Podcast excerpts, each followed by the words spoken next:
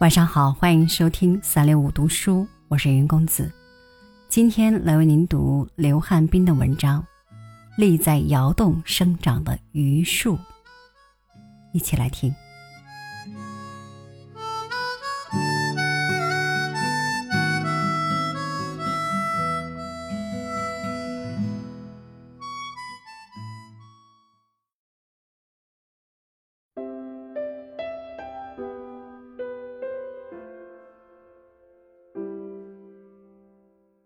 我一直引以为豪的，是亲眼见证了一棵榆树在一孔窑洞的顶上站立，并成长起来。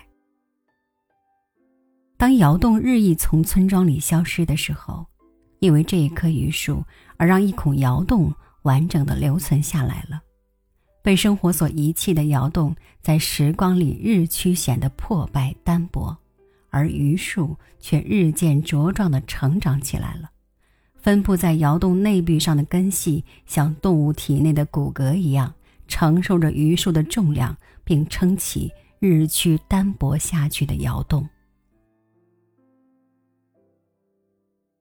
窑洞是伴随着我的成长岁月而被日子渐渐遗弃的，榆树也是伴随着我长大的时光而慢慢的成长起来的。一棵榆树立在窑洞上。总是给人一种蓬勃向上的力量。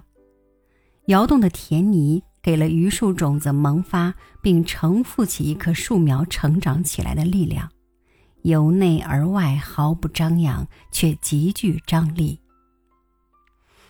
每到榆钱儿像雪花一样漫天飘洒的季节，父亲会趁雨后天晴的时光，挑来田土，剪出田土中的杂草的根系。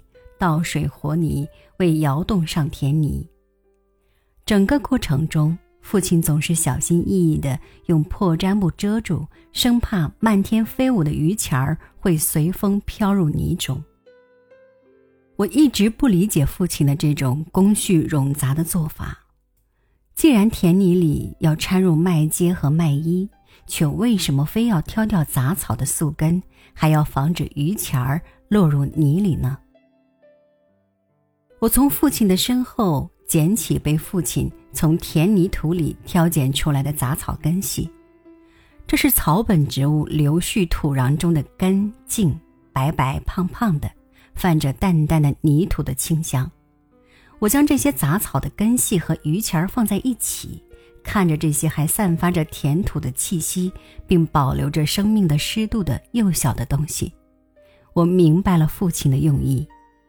父亲是怕这些还具有生命体征的幼小生命会裹进窑洞心上的田泥里发芽，一旦这些生命在田泥中发了芽，窑洞上被父亲用泥刀打磨光溜的田泥就会皲裂，从而剥落，雨水渗漏下来会损坏一孔窑洞。窑洞上的田泥年年都要上新的，但是从未见窑洞上有多少田泥积淀下来。因为窑洞上的田泥每年都会随着雨水和大雪而重新回到了大地上。一棵榆树芽悄悄地从窑洞的顶上钻出来，是一个意外。我和父亲都不知道这棵发了芽的榆树的种子是怎样落入泥土，并被父亲裹进田泥里的。是我最先发现这一棵发芽的榆树苗的。我还没有来得及告诉父亲，父亲就背着行李去了远处。我是整个村庄里第一个并唯一知道这棵生长在窑洞顶上的榆树的。窑洞背靠着悬崖，榆树正是在悬崖与窑洞接壤的地方扎了根的。这究竟是一枚充满着怎样的智慧的榆钱呢？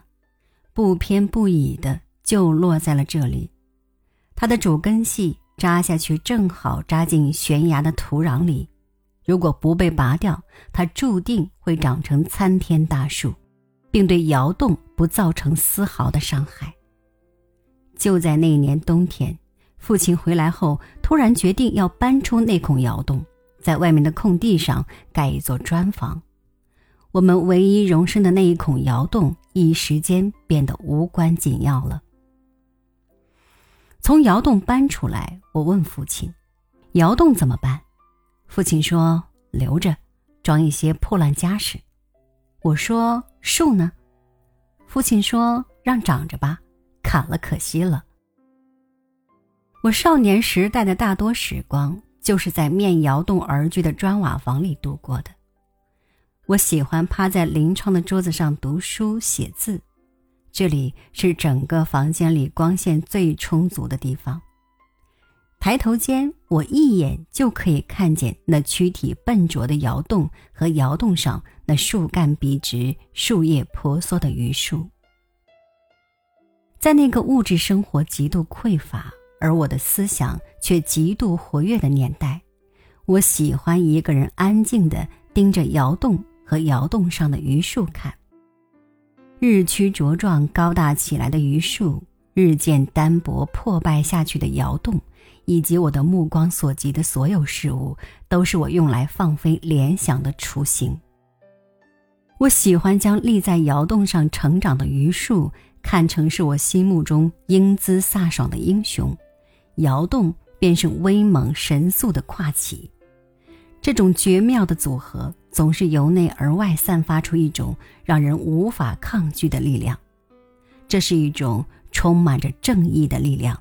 在我的生命历程中，它将正义和感恩的种子深深地埋进了我的心里。我再从砖瓦房里搬出来，并走出大山的时候，榆树的树桩已经有碗口粗细了，树冠硕大而繁密。窑洞虽然破旧了，显得单薄了，但依然稳固的立着。除了父母、妻女和一些简单的行李，我离开故乡的时候，其实什么也没有带走。